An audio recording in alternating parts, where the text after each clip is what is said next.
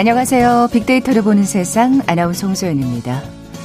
코로나 신규 확진자 153명. 아, 다시 100명 중반대로 늘어났네요. 이런 긴 싸움에 IT 기술 참 중요한 역할을 하고 있죠. 전염병이 유행하는 상황에서 크게 세 가지 용도로 쓰이고 있는데요. 발병이나 진행 상황을 예측하는 일, 또 전염병 발생했을 때 빠른 정보 교환과 자료 정리를 돕는 일, 그리고 빠른 치료와 확산을 방지하는 데 활용되고 있습니다. 실제로 한 인공지능 스타트업은 세계보건기구보다 먼저 코로나19 유행을 예측해서 주목을 받기도 했죠. 또 한 가지 덧붙이자면 이 집콕 생활이 아주 중요한 소통 창구라는 겁니다. SNS로 세상과 소통하고 즐거움을 얻게 되는데요. 진짜 이게 없었으면 어떡할 뻔 했을까요? 다만 가짜 뉴스 또 잘못된 정보 또한 늘어난 요즘 정확히 판단하고 선택하는 일, 스스로를 지키는 슬기로운 코로나19 생활의 중요한 덕목 중 하나일 겁니다. 잠시 후 글로벌 트렌드 따라잡기 시간에 화제가 된 IT 관련 소식 자세히 살펴보죠. KBS 제일 라디오 빅데이터를 보는 세상 먼저 빅퀴즈 풀고 갈까요?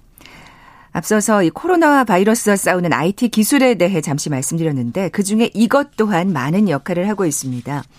이전에도 우리 생활에 편리함을 줬습니다만 코로나19 언택트의 시대에 그 역할을 톡톡히 해내고 있죠. 자가 격리된 사람들에게 물품을 전달할 때 사용되기도 하고요. 의사를 대신해서 환자를 만나기도 합니다.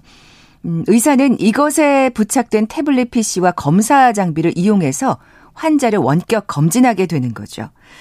국내 병원에서도 실제 활용되고 있는 이것 무엇일까요? 보기 드립니다. 1번 모바일, 2번 SNS, 3번 로봇, 4번 블루투스.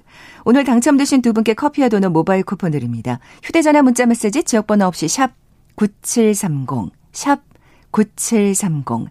짧은 글은 50원, 긴 글은 100원의 정보 이용료가 부과됩니다. KBS 라디오 어플 콩은 무료로 이용하실 수 있고요. 유튜브로 보이는 라디오로도 함께 하실 수 있습니다. 방송 들으시면서 정답과 함께 다양한 의견들 문자 보내주십시오.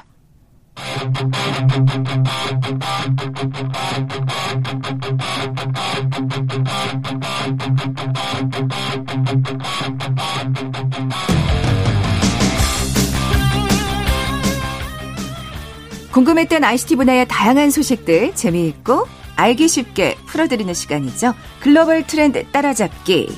한국인사이트 연구소 김덕진 부소장 나와 계세요. 안녕하세요. 네, 안녕하세요. 김덕진입니다. 어, 이번 주는 IT 분야에서 아주 굵직한 이슈가 있었어요. 네, 맞습니다. 예. 그것도 하나도 아니고 두 개나 있었는데. 오늘 두 개 다 전해 주시는 거죠? 네, 맞습니다. 일단은 틱톡의 모회사인 중국 기업 바이트댄스가 오라클을 틱톡의 미국 내 사업 인수자로 이제 선정을 했습니다. 저희 시간에서도 정말 이 틱톡의 그 논란에 관해서 정말 여러 번 말씀을 드렸는데 결국 네. 이렇게 결정이 됐군요. 네, 맞습니다. 예. 특히나 이제 마이크로소프트를 제치고 오라클이 주도하는 어. 컨소시엄을 틱톡 메가 협상의 우선 협상자로 선정된 것인데 있는데요. 근데 뭐 이게 완벽한 인수냐 아니면 파트너냐 뭐 이거에 대해서 계속 논의 중이긴 합니다. 근데 어쨌든 오라클에게 지금 갔다는 것이고요. 어, 틱톡 인수의 유력한 후보로 꼽혔던 이제 마이크로소프트는 마이, 바이트댄스로부터 틱톡을 이제 MS에 매각하지 않겠다라는 통보를 받았다고 아, 합니다. 아니, 그러니까 네. 저희가 지난 시간에 음. 뭐 틱톡에 관해서 얘기했던 지난 시간에 네.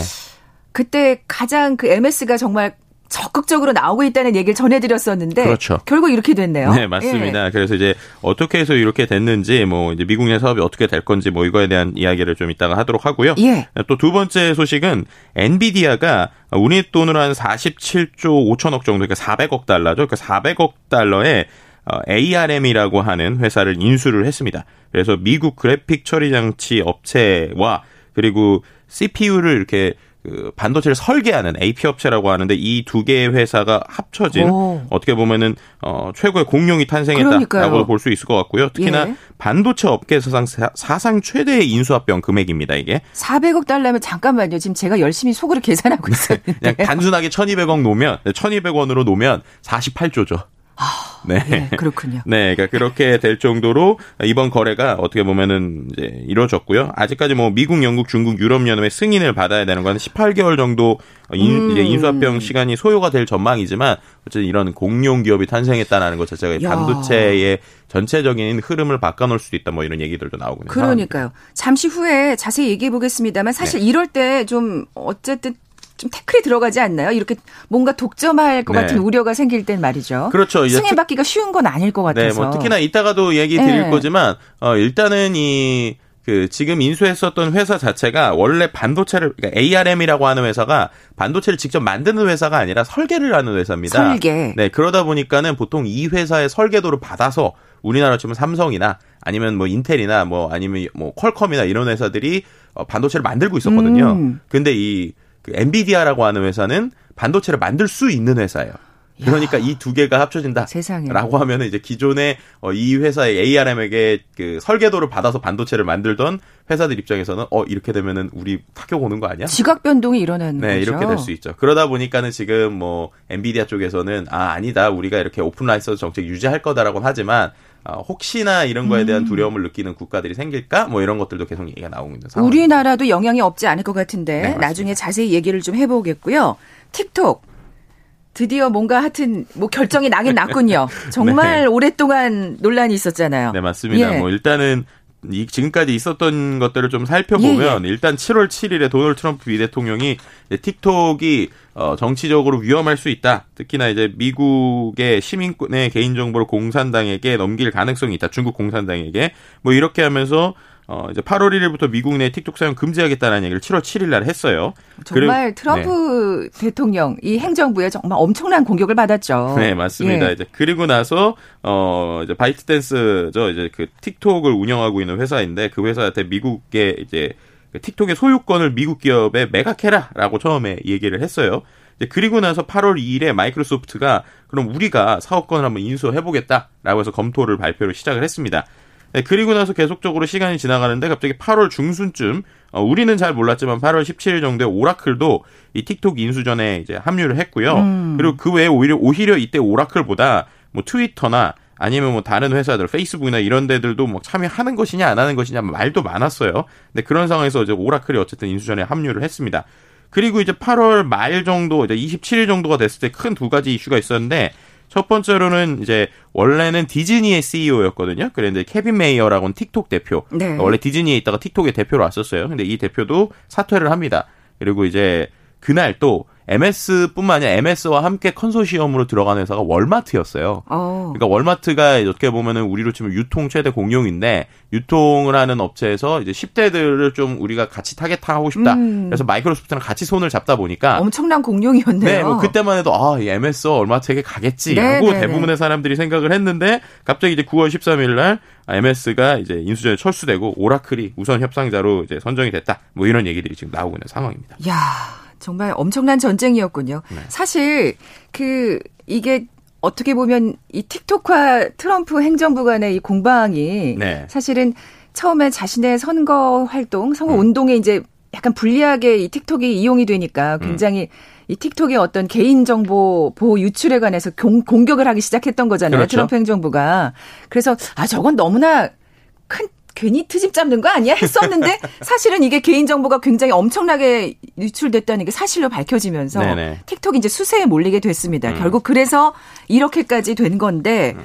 결국 그러면 오라클이 인수하는 걸로 결정이 되는 거예요? 그러니까 이게 인수라고 처음에는 우리가 모두 생각했는데 이야기가 나오는 것들을 보니까 인수는 현재 상황에서 인수는 아닌 것 같고요. 아. 제휴에 가깝다라고 보시면 될 것 같습니다. 아. 그러니까 처음부터도 뭐 바이트 댄스의 모든 사업권, 그러니까 그 틱톡의 전 세계 사업권이 아니라 그 중에서도 미국 내 사업권만 인수할 것이냐 안 할 것이냐 얘기였거든요.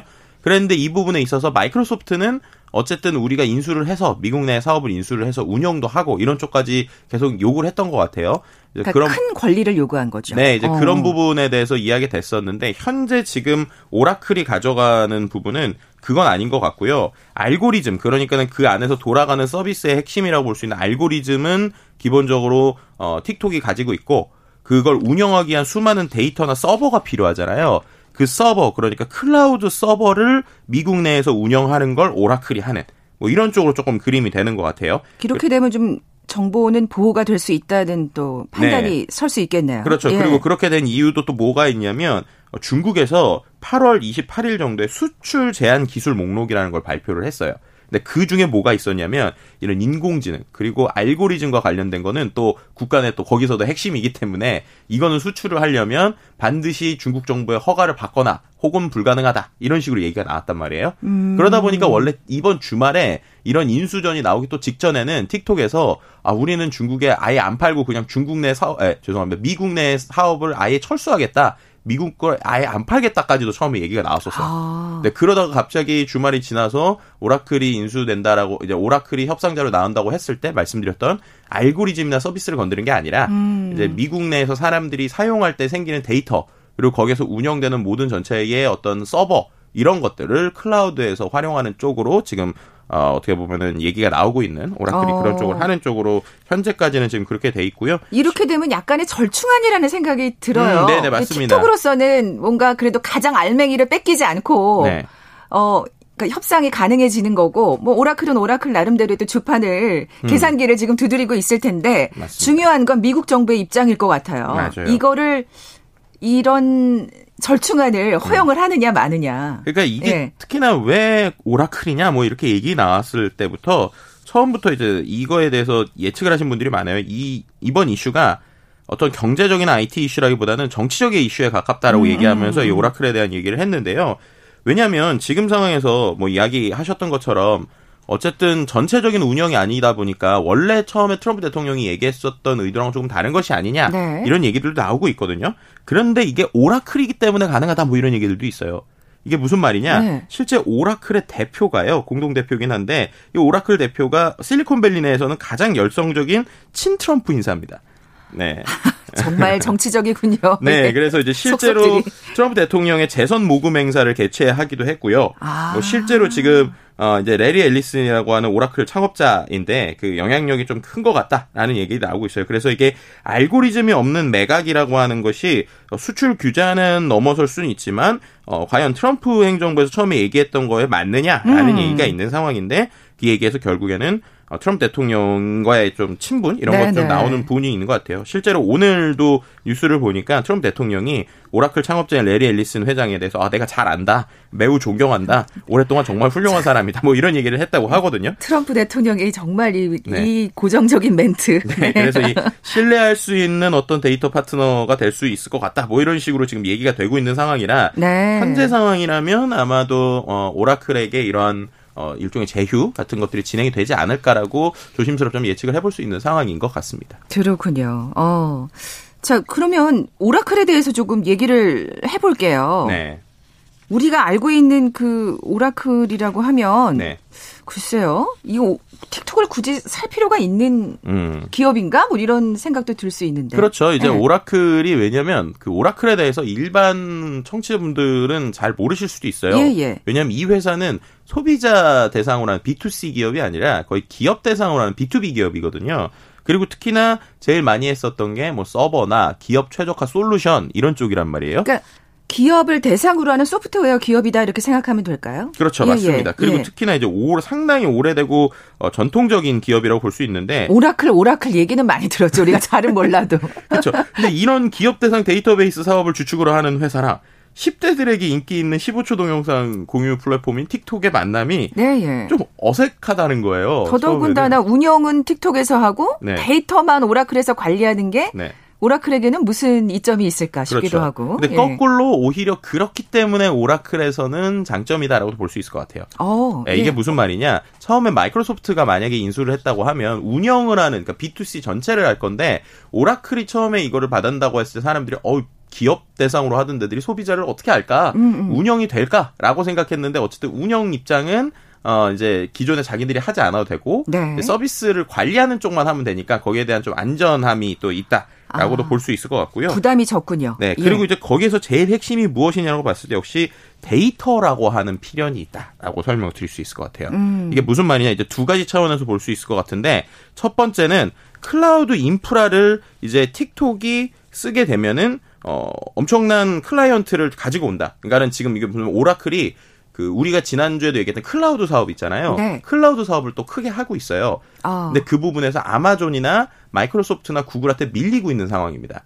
왜냐 그 회사들은 워낙 자기들이 서비스하는 것도 소비재 기업 서비스를 하고 또 유명한 대부분의 서비스들이 그 플랫폼에서 돌아간단 말이에요. 음, 음. 그러니까 예를 들면 이런 거죠. 구글은 어 우리가 우리 클라우드 써서 이것도 하고 저것도 해라고 얘기하는데 어, 오라클 입장에서는 그런 걸 얘기할 게 없는 거예요. 다 기업 솔루션이니까. 아. 근데 그런 상황에서 야 이제 우리 틱톡이 우리의 솔루션 안에 우리 클라우드에 들어왔어. 라는 것만으로 이제 엄청난 홍보 효과가 있고요. 아, 그러니까 그리고 이를테면 네. 나도 공룡이 되고 싶어 뭐 이런 것 같아. 하나의 왕국을 또 만들고 싶어. 예, 맞습니다. 이제 어. 실제로 오라클의 매출 규모는 뭐 어, 마이크로소프트 다음으로 기업 내 IT에서는 상당히 매출이 큰 편이거든요. 근데 클라우드에서는 5위권에 들지 못해요. 아. 네, 마이크로소프트는 클라우드에서 2등 정도 하는데 근데 그런 상황에서 우리가 클라우드에서 한번 힘을 줄 수 있는 어떠한 소구력을 가질 수 있는 방법이 첫 번째고요. 두 번째는 더 중요한 것 중에 하나가 이 데이터를 가지고 와서 분석에 쓸수 있다는 것이겠죠. 관리를 하니까. 네, 뭐 실제로 이제 오라클이 또그 잘하는 영역 중에 하나가 광고 영역입니다. 그러니까 광고라고 하면 우리가 요즘에 인터넷에 있는 다양한 데이터를 모아서 그 사람에게 타겟팅되어 있는 정보를 주는 이런 쪽의 비즈니스를 생각보다 크게 하고 있거든요. 근데 그런 부분에 있어서 10대들의 이 살아있는 데이터를 모을 수 있는 이 틱톡이라고 음. 하는 창구를 자신의 클라우드에 얹힘으로써 기존에 자신들이 가지고 있었던 데이터 분석에다가 아, 10대들의 어떤 행동 그리고 그들이 가지고 있는 동영상 데이터에서 나올 수 있는 다양한 데이터들을 합치게 되면 지금보다 야. 훨씬 더 강력한 타겟 그렇죠. 마케팅이 가능하다라는 음. 게 이제 그들이 갈 수 있는 어떤 힘이라고 볼 수 있을 것 같습니다. 그래서 이런 걸 활용을 해서 vertical 데이터를 통해서 segmentation을 하는 부분들이 이제 상당히 강력한 어 파워를 가질 수 있다라고도 예측해 볼 수 있는 부분이 있는 것 같습니다. 결국에는 우리 소비자들 또한 이 오라클이 굉장히 친숙한 기업이 되지 않을까 결국에는 그러니까 미래에는 네. 그런 전망을 해볼 수 있게 되는데 그렇게 되면은 이제 다른 공룡 기업들 네. 굉장히 긴장하고 있겠어요. 일단 어? 네. 너희가 지금 우리에게 도전을 하는 게냐? 뭐 이런.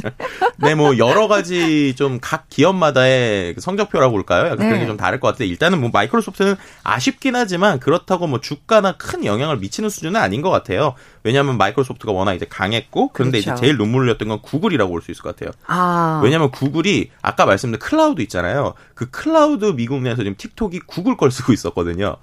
그리고 올해도 또 이제 최근에도 큰 계약을 하나 했었어요. 예, 예. 그랬는데 이렇게 되면은 자연스럽게 구글에서 이제 오라클로 이사를 가게 그러니까 되니까 엄청난 클라이언트를 놓쳤네요. 네, 그렇죠. 그 비용만 해도 대단하고 그리고 아. 페이스북은 한편으로 좀 다행이다라고 볼 수 있는데 왜요? 기존에 이제 페이스북이 제일 긴장했던 게 어, 만약에 MS가 이 틱톡의 미국 사업권을 인수를 하면 미국 내에서도 SNS를 강하게 키우지 않을까.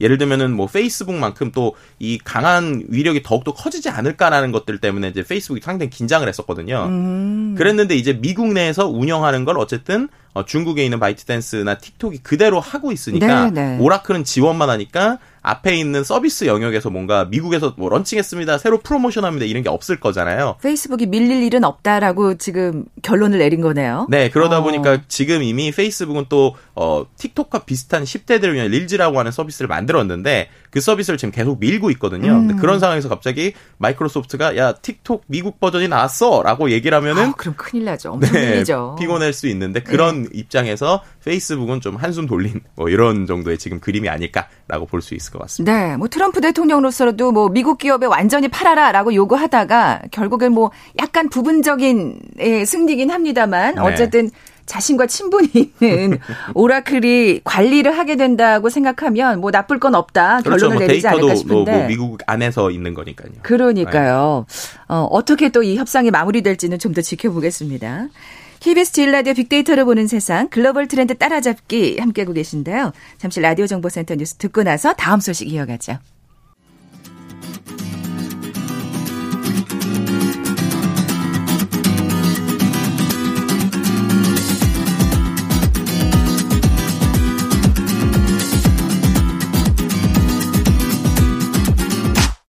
KBS 일라디오 빅데이터로 보는 세상. 네, 글로벌 트렌드 따라잡기 함께하고 계신 지금 시각 11시 27분 막 됐습니다. 부소장님, 네. 빅퀴즈 다시 한번 내주세요. 네, 이 코로나19 시대에 많은 IT 기술이 활용되고 있는데요. 그 중에서 이것도 참 큰 역할을 톡톡히 해내고 있습니다. 영화에서나 볼 것 같았는데 참 최근에 많이 우리랑 가까워진 것 같은데 자가 격리된 사람들한테 물품을 전달할 때 사용되기도 음. 하고요. 의사를 대신해서 환자를 만나기도 합니다. 이게 원격 진료 같은 거죠. 예, 예, 네. 예. 뭐 이런 상황에서는 또 의사가 근데 이게 보통 지금 병원 안에서 움직이니까요. 네. 네, 이것에 부착된 태블릿 PC와 검사 장비를 이용해서 환자를 이제 검진을 하게 되는데요. 국내 병원에서도 실제 활용되고 있는 이것 무엇인지 맞춰 주시면 됩니다. 1번 모바일, 2번 SNS, 3번 로봇, 4번 블루투스. 네, 정답 아시는 분들 저희 빅데이터를 보는 세상 앞으로 지금 바로 문자 보내주십시오. 휴대전화 문자 메시지 지역번호 없이 샵 9730, 샵 9730입니다. 짧은 글은 50원, 긴 글은 100원의 정보 이용료가 부과됩니다. 많은 분들이 이제 정답 보내주시면서 문자 주고 계신데요. 네. 참, 이것에 관해서 다양한 시각들이 있는 것 같아요. 아, 긍정적이기도 하고 음. 혹은 부정적이기도 하고. 우리 강민규님은 우리의 일상에 없어서는 안 되는 존재죠. 라고 하셨고요. 오. 반면, 어, 8342님은 이것이 지배하는 사회가 오지 않을까요? 그리고 김나쿠님, 이것이 사람들 일자리를 빼앗아가고 있네요. 어, 그런 말씀도 해주신 분 계시고요. 부정적으로는 안 쓰일 겁니다. 삐리삐리. 뭐 이 정도로 얘기를 좀 하면 강력한 힌트가 되지 않을까. 네, 그렇습니다. 예. 다음 소식 살펴보죠. 앞서 잠시 얘기해 주신 대로 엄청난 또 인수합병이 있군요. 네, 맞습니다. 이제 미국 그래픽 처리, 그래픽 처리 장치 업체, 그러니까 GPU를 만드는 그래픽 카드를 만드는 회사이고, 뭐 전 세계적으로도 가장 강력한 회사라고 볼 수 있는 엔비디아가 예, 현지 시간 13일 소프트뱅크와 이 세계 최도 세계 네, 세계 최대 반도체 설계 회사인 ARM을 인수하기로 이제 최종 합의를 한 것인데요. 어, 소프트뱅크가 실제로 ARM을 원래 인수를 했었어요. 그런데 그 이후에 이제 다시 판 거라고 보시면 될 것 같습니다. 어, 그, 네. 그러니까 사실은 우리가 잘 모르는 음. 이렇게 뭐 앞서 말한 뭐 구글이나 MS 같은 기업만큼 우리가 잘 아는 그룹이 아니잖아요. 네, 엔비디아나 그렇죠. ARM이. 음. 근데 진짜 그 액수를 보니까 너무 엄청나서 그렇죠. 눈길이 가네요. 네, 400억 달러, 그러니까 우리나라 돈 48조고요. 이것 또 한 가지 얘기 드리면 좀 흥미로우실 것 같은데 손정희 회장 우리가 소프트뱅크 손정희는 요즘 많이 들어봤잖아요. 네. 근데 그 손정희 회장이 원래 은퇴를 하려고 그랬었어요. 근데 은퇴를 번복하고 다시 내가 좀 새롭게 이 일에서 좀 더 열심히 해야겠다라고 만든 계기가 이 ARM이라는 회사입니다. 아, 네, 그러니까 이 ARM이라는 회사를 그 손정희 회장이 인수를 할때 그 얘기를 했어요. 내 인생의 가장 뭐 최대의 어떤 어, 시도다. 혹은 바둑으로 치면 50수를 밖으로 내봤다. 라고 하면서 이제 이 회사가 미래가 될 거다. 음. 이런 식의 얘기를 하면서 원래 인수를 했었단 말이죠. 이를테면 큰 모험이자 미래를 내다보는 모험이자 투자였군요. 네. 예. 그런데 이 인수가 2016년에 이루어졌거든요. 근데 지금 한 4년 정도가 지난 것이잖아요. 네. 그랬는데 이제 다시 팔다 보니까 이게 무슨 일이냐 뭐 이렇게 얘기 나오기도 하고요. 근데 또 한 가지 흥미로운 거는 어쨌든 4년 동안 손해를 받느냐? 손해를 보지는 않았어요. 음. 이게 실제 2016년에 ARM을 320억 달러에 인수를 했었습니다. 네. 근데 그때도 이게 상당히 비싸다라는 어떤 비난들이 많았어요. 음. 왜 이렇게 비싸게 사느냐? 그래서 그거에 대해서 말씀드렸던 것처럼 내 인생의 흥미로운 일이고 이게 뭐, 뭐, 심지어 그때 뭐 선 캄브리아 시대 뭐 이런 얘기까지 하시면서 반도체 시장을 뒤흔들 공룡이다. 뭐 이런 아. 얘기까지만 이렇게 했었거든요. 네. 근데 이 이후에 지금 4년 만에 판 것이죠. 근데 400억 달러에 팔았으니까 어쨌든 4년 동안에 80억 달러의 그러니까요. 예, 엄청난 이제 또 차익을 얻었다라고도 볼 수 있을 것 같습니다. 근데 이렇게 해서 어쨌든 이제 판매가 됐고요. 그러면 이제 젠슨화 이걸 인수했었던 어, 엔비디아의 회장인 예, 최고 경영자인 예, 엔비디아 창업자인 최고 경영자 젠슨 황은 이런 얘기를 했어요. 인공지능은 우리 시대의 가장 강력한 기술력으로 새로운 컴퓨팅 바람을 일으켰다. 그래서 ARM과 엔비디아가 조합된다면 인공지능 시대에 걸맞는 훌륭한 회사가 될 어. 거다. 그러니까 인공지능이나 반도체 칩과 관련돼서도 우리가 이 회사를 인수하겠다, 사용하겠다 이런 얘기들도 했거든요. 그러다 보니까는 어쨌든 그 서로 간 그러니까 ARM과 엔비디아 입장에서는 이른바 뭐 누이 좋고 매부 좋은 뭐 거래라고도 네, 네. 좀 지금 할수 있는 상황입니다. 이게 또 하나의 진짜 정말 엄청난 공룡 기업이 탄생하는 셈인데 아까 말씀하신 대로 또 승인까지는 좀 시간이 걸릴 수밖에 없습니다. 네, 예. 맞습니다. 말씀하셨던 것처럼 이게 보통 M&A가 이런 거 글로벌로 이루어지려면 그 회사에 영향을 미치는 각 국가의 인증을 받아야 돼요. 근데 지금 보면은 워낙 이게 전 세계적으로 우리가 모르지만은 우리가 쓰는 거의 대부분의 기계에 이 회사들의 영향력이 그러니까요. 많이 퍼져 있어요. 예, 그래서 예. 뭐 미국이나 영국, 중국, 유럽 연합 등의 승인을 받아야 되고 그게 한 18개월 정도 지금 소요가 될 예정이긴 합니다. 네. 그래서 이런 부분에 대해서 화연금 시장에서는 과연 어떻게 바라볼까에 예. 대해서 좀 봤는데 한 줄로 이렇게 표현할 수 있을 것 같아요. 인텔을 뛰어넘을 수 있는 초거대 기업이 탄생할 수 있다. 라는 얘기가 좀 나오고 어. 있어요. 그러니까 우리가 인텔 하면은 어, 알고 있는 대로 PC에 있는 반도체 그리고 대부분 우리가 CPU라고 하면은 인텔을 먼저 떠올렸잖아요. 네, 네. 근데 이 엔비디아 같은 경우는 그래픽 쪽에서는 그만큼의 힘을 가지고 있는데 CPU 그러니까 메인 처리 장치나 컴퓨터 전체 운영하는 쪽은 좀 약한 부분이 음, 있었어요. 반도체 설계 회사니까요. 그렇죠. 그렇죠. 예. 그러니까 엔비디아는 칩을 만드는데 그래픽 칩에 집중을 했었고 ARM은 반도체 설계만 했으니까요. 네네. 네. 그런데 이제 인텔은 설계도 하고 칩도 만들었잖아요. 근데 이제 설계 능력이 있는 회사랑 만들 수 있는 회사가 합쳐졌으니까 아. 이게 이제 잘못하면은 이제 인텔보다도 더 강력하게 시장을 집권할 수 있는 것이 아니냐 뭐 이런 음. 얘기들이 지금 나오고 있는 상황이다라고도 볼 수 있을 것 같고요. 네. 그리고 또 한 가지 좀 흥미로운 거는 엔비디아하고 ARM이 어, 초반에 그러니까는 처음에 2016년 정도에 손정희 소프트뱅크 회장이 ARM을 인수할 때만 해도 이 두 회사의 덩치가 비슷했어요. 그러니까는 이 두 회사가 거의 비슷한 수준이었는데 네. 최근 한 4년 동안 어, 엔비디아가 시가총액이 거의 10배가 올랐습니다. 아. 그래서 이 10배 정도 오른 엔비디아가 ARM을 인수를 해버린 거예요. 그렇게 됐군요. 네, 그러니까 이것도 이제 상당히 좀 흥미로운 거죠. 네. 4년 전에 살 때는 비슷한 수준이었는데 4년 동안에 손정희 회장은 미래라고 생각했었던 ARM은 거의 그대로였고 엔비디아는 4년 동안에 갑자기 회사가 10배가 커지면서 ARM을 인수하는 이런 그림을 보더라도 야 엔비디아가 과연 또 ARM을 인수를 해서 어떻게 될 것인가 이런 얘기들이 나오고 있고요. 또 한 가지 좀 재밌는 거는 엔비디아가 실제로 이것을 이제 딜을 그러니까는 우리가 ARM을 인수하겠다라고 한 다음에 엔비디아의 시가총액이 10% 정도 상승을 했는데 이게 금액으로 치면 330억 달러입니다. 그러니까 아까 이제 400억 달러에 인수했다고 그랬잖아요. 네, 네. 근데 인수를 할 것입니다. 얘기하는 즉시 330억 달러가 더 생긴 거니까 이야. 이렇게 보면은 거의 뭐 거의 공짜의 사타. 라고도 얘기할 수 있을 것 같아요. 어, 다들 이 기업이 엄청난 영향력을 가지게 될 것이다라는 걸 이미 다 예견하고 있는 셈이네요. 그렇죠. 예. 그래서 이제 처음에 이제 ARM을 뭐 누가 살 것이냐 얘기 나올 때 뭐 삼성도 산다, 뭐 엔비디아도 산다 이런 얘기 나오다가 결국에 바로 엔비디아의 품에 들어갔고 그것에 대한 시장의 기대는 말씀드린 것처럼 인수 인수하겠다는 얘기와 함께 거의 인수 금액 정도의 주식이 올랐다. 라고도 얘기를 드릴 수 있을 것 같습니다. 네, 지금 엔비디아가 그렇게 어, 이 몇 년 새 엄청나게 성장을 할 수 있었다는 게 굉장히 놀라운데 네. 어떤 기업인지 좀 소개를 해주세요. 아까 그래픽 처리 장치 업체라고 했는데 네. 이게 사실 뭐 AI나 여러 가지 음. 요즘의 그신 IT 기술과 굉장히 밀접하게 관련이 있지 않을까 싶거든요. 일단은 이렇게 예. 설명드릴 수 있을 것 같아요. 지금의 인공지능은 예, 인공지능 처리하거나 계산할 때 음, 음. 엔비디아를 빼놓고는 얘기할 수 없을 정도입니다. 아, 그러니까 또 이렇게 엄청나게 네. 몇 년 새 성장을 했군요. 네, 그러니까 어. 원래 엔비디아 하면은 우리가 알고 있었던 일반적인 컴퓨터를 아시는 분들은 그냥 컴퓨터 그 프로 그 칩이 꼽히는 그러니까 그래픽 카드로만 알고 있었는데 이 회사가 4년 전쯤에 젠슨 황이 이제 어 인공지능 시대는 오히려 계산하는 속도가 중요한데 계산하는 속도를 CPU보다 그래픽 카드가 속도를 빨리 할 수 있고 그 관련돼서 어떤 기술을 만드냐면 그래픽 카드를 꼭 건전지 병렬로 붙이듯이 여러 개를 붙여서 하나처럼 파워 있게 만드는 기술을 만들었어요.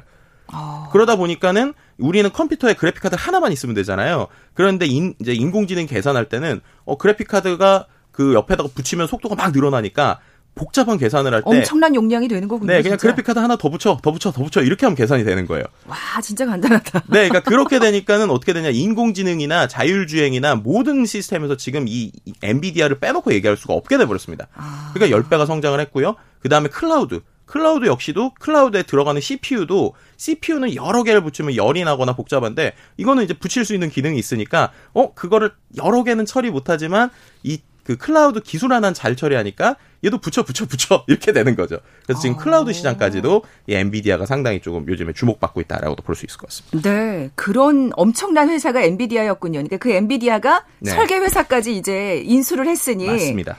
야 그러면 가장 저 아까 제가 처음에 딱 그 잠깐 소개해 주셨을 때도 네. 아, 우리 반도체 업체들 괜찮나 음. 이 생각이 제일 먼저 들었거든요. 맞아요. 지금 예. 전 세계 회사들이 그래서 다 긴장하는 이유가 혹시나 이러다가 ARM 인수한 다음에 설계도를 우리한테 안 주면 어떡하지? 음. 라는 거예요. 예, 예. 근데 그 부분에 있어서 지금 ARM이 또 지금까지 많이 컸던 게 중립성을 지켰어요. 그러니까 우리는 모든 회사들한테 한쪽에 주는 게 아니라 중립적으로 주고 로열티만 줘라 라는 비즈니스였거든요. 근데 이게 혹시 변할까봐 음, 두려워하는 음, 건데 젠슨 황 입장에서는 절대 그럴 일 없다. 이제 우리는 그대로 유지하겠다 오픈 라이선스 정책. 그래서 다른 데도 설계도 잘 주고 어, 기밀 유출하지 않겠다라고 얘기는 하고 있는데 그게 꼭 지켜지시는 보자. 그러니까 사람들이 불안해하는 게 그거죠. 그래서 아마도 인수 협상 과정에서 그게 과연 가장 이제 걸림돌이 되지 않을까 전 네. 세계적으로 네. 그 얘기를 하고 있는데요.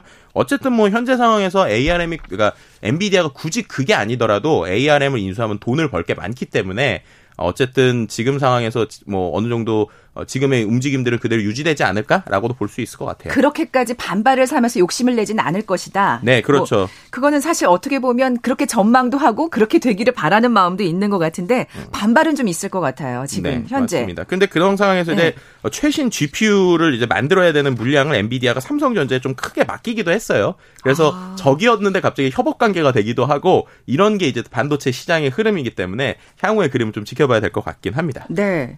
그리고 또 사실은 승인 과정에서도 좀 진통이 있겠네요. 네, 맞습니다. 벌써 뭐 얘기가 나오는 게 ARM이 원래는 영국 회사예요. 그랬는데 이게 이제 소프트뱅크는 일본이잖아요. 그러니까 일본 기업에 팔렸다가 이제 다시 미국 기업에 팔리는 거란 말이에요. 그랬더니 이제 영국 본사에서 야 이렇게 되면은 영국의 기술이 미국에 넘어가는 게 아니냐라고 하면서 또 반발이 좀 정치권에서 조금 일어나는 부분도 있었고요. 어. 네, 근데 그런 상황에서도 이게 잘 처리가 만약에 된다면 이들의 파워가 엄청 낮을 거라고 우리가 예상을 할 수 있는 건 일단 말씀드렸던 클라우드 시장 있잖아요. 기업용 클라우드 시장을 인텔이 90%를 지금 차지하고 있거든요. 네. 근데 이제 그 시장을 노리겠다는 거예요. 왜냐면 자기들이 이제 칩까지 만들 수가 있으니까. 아, 가장 발등에 불 떨어진 건 인텔이군요. 그러니까. 네, 맞습니다. 그래서 어. 인텔에 대한 이야기. 그리고 또 애플이 얼마 전에 ARM과 같이 해서 우리가 향후에 CPU 칩을 인텔 걸 안 쓰고 자체에서 만든다라고 했어요. 음. 근데 그때도 ARM하고 같이 한다는 거였거든요. 그럼 그렇게 되면 자연스럽게 엔비디아도 손이 더 잡히면 두 가지 입장에서 모두 다 아. 인텔은 좀 지금 발등에 불이 떨어져 있는 뭐 이런 상황으로 볼 수 있을 것 같습니다. 네. 지금까지 글로벌 트렌드 따라잡기 한국인사이트 연구소 김덕진 부소장과 함께했습니다. 고맙습니다. 네, 감사합니다. 자 오늘 빅퀴즈 정답은 3번 로봇이었죠. 커피와 도넛 모바일 쿠폰 받으실 두 분입니다. 7984님 그리고 밥 해주는 로봇이 있었으면 좋겠다고 코로나 때문에 힘드시군요. 4769님께 선물 보내드리면서 물러갑니다. 빅데이터를 보는 세상 내일 뵙죠. 고맙습니다.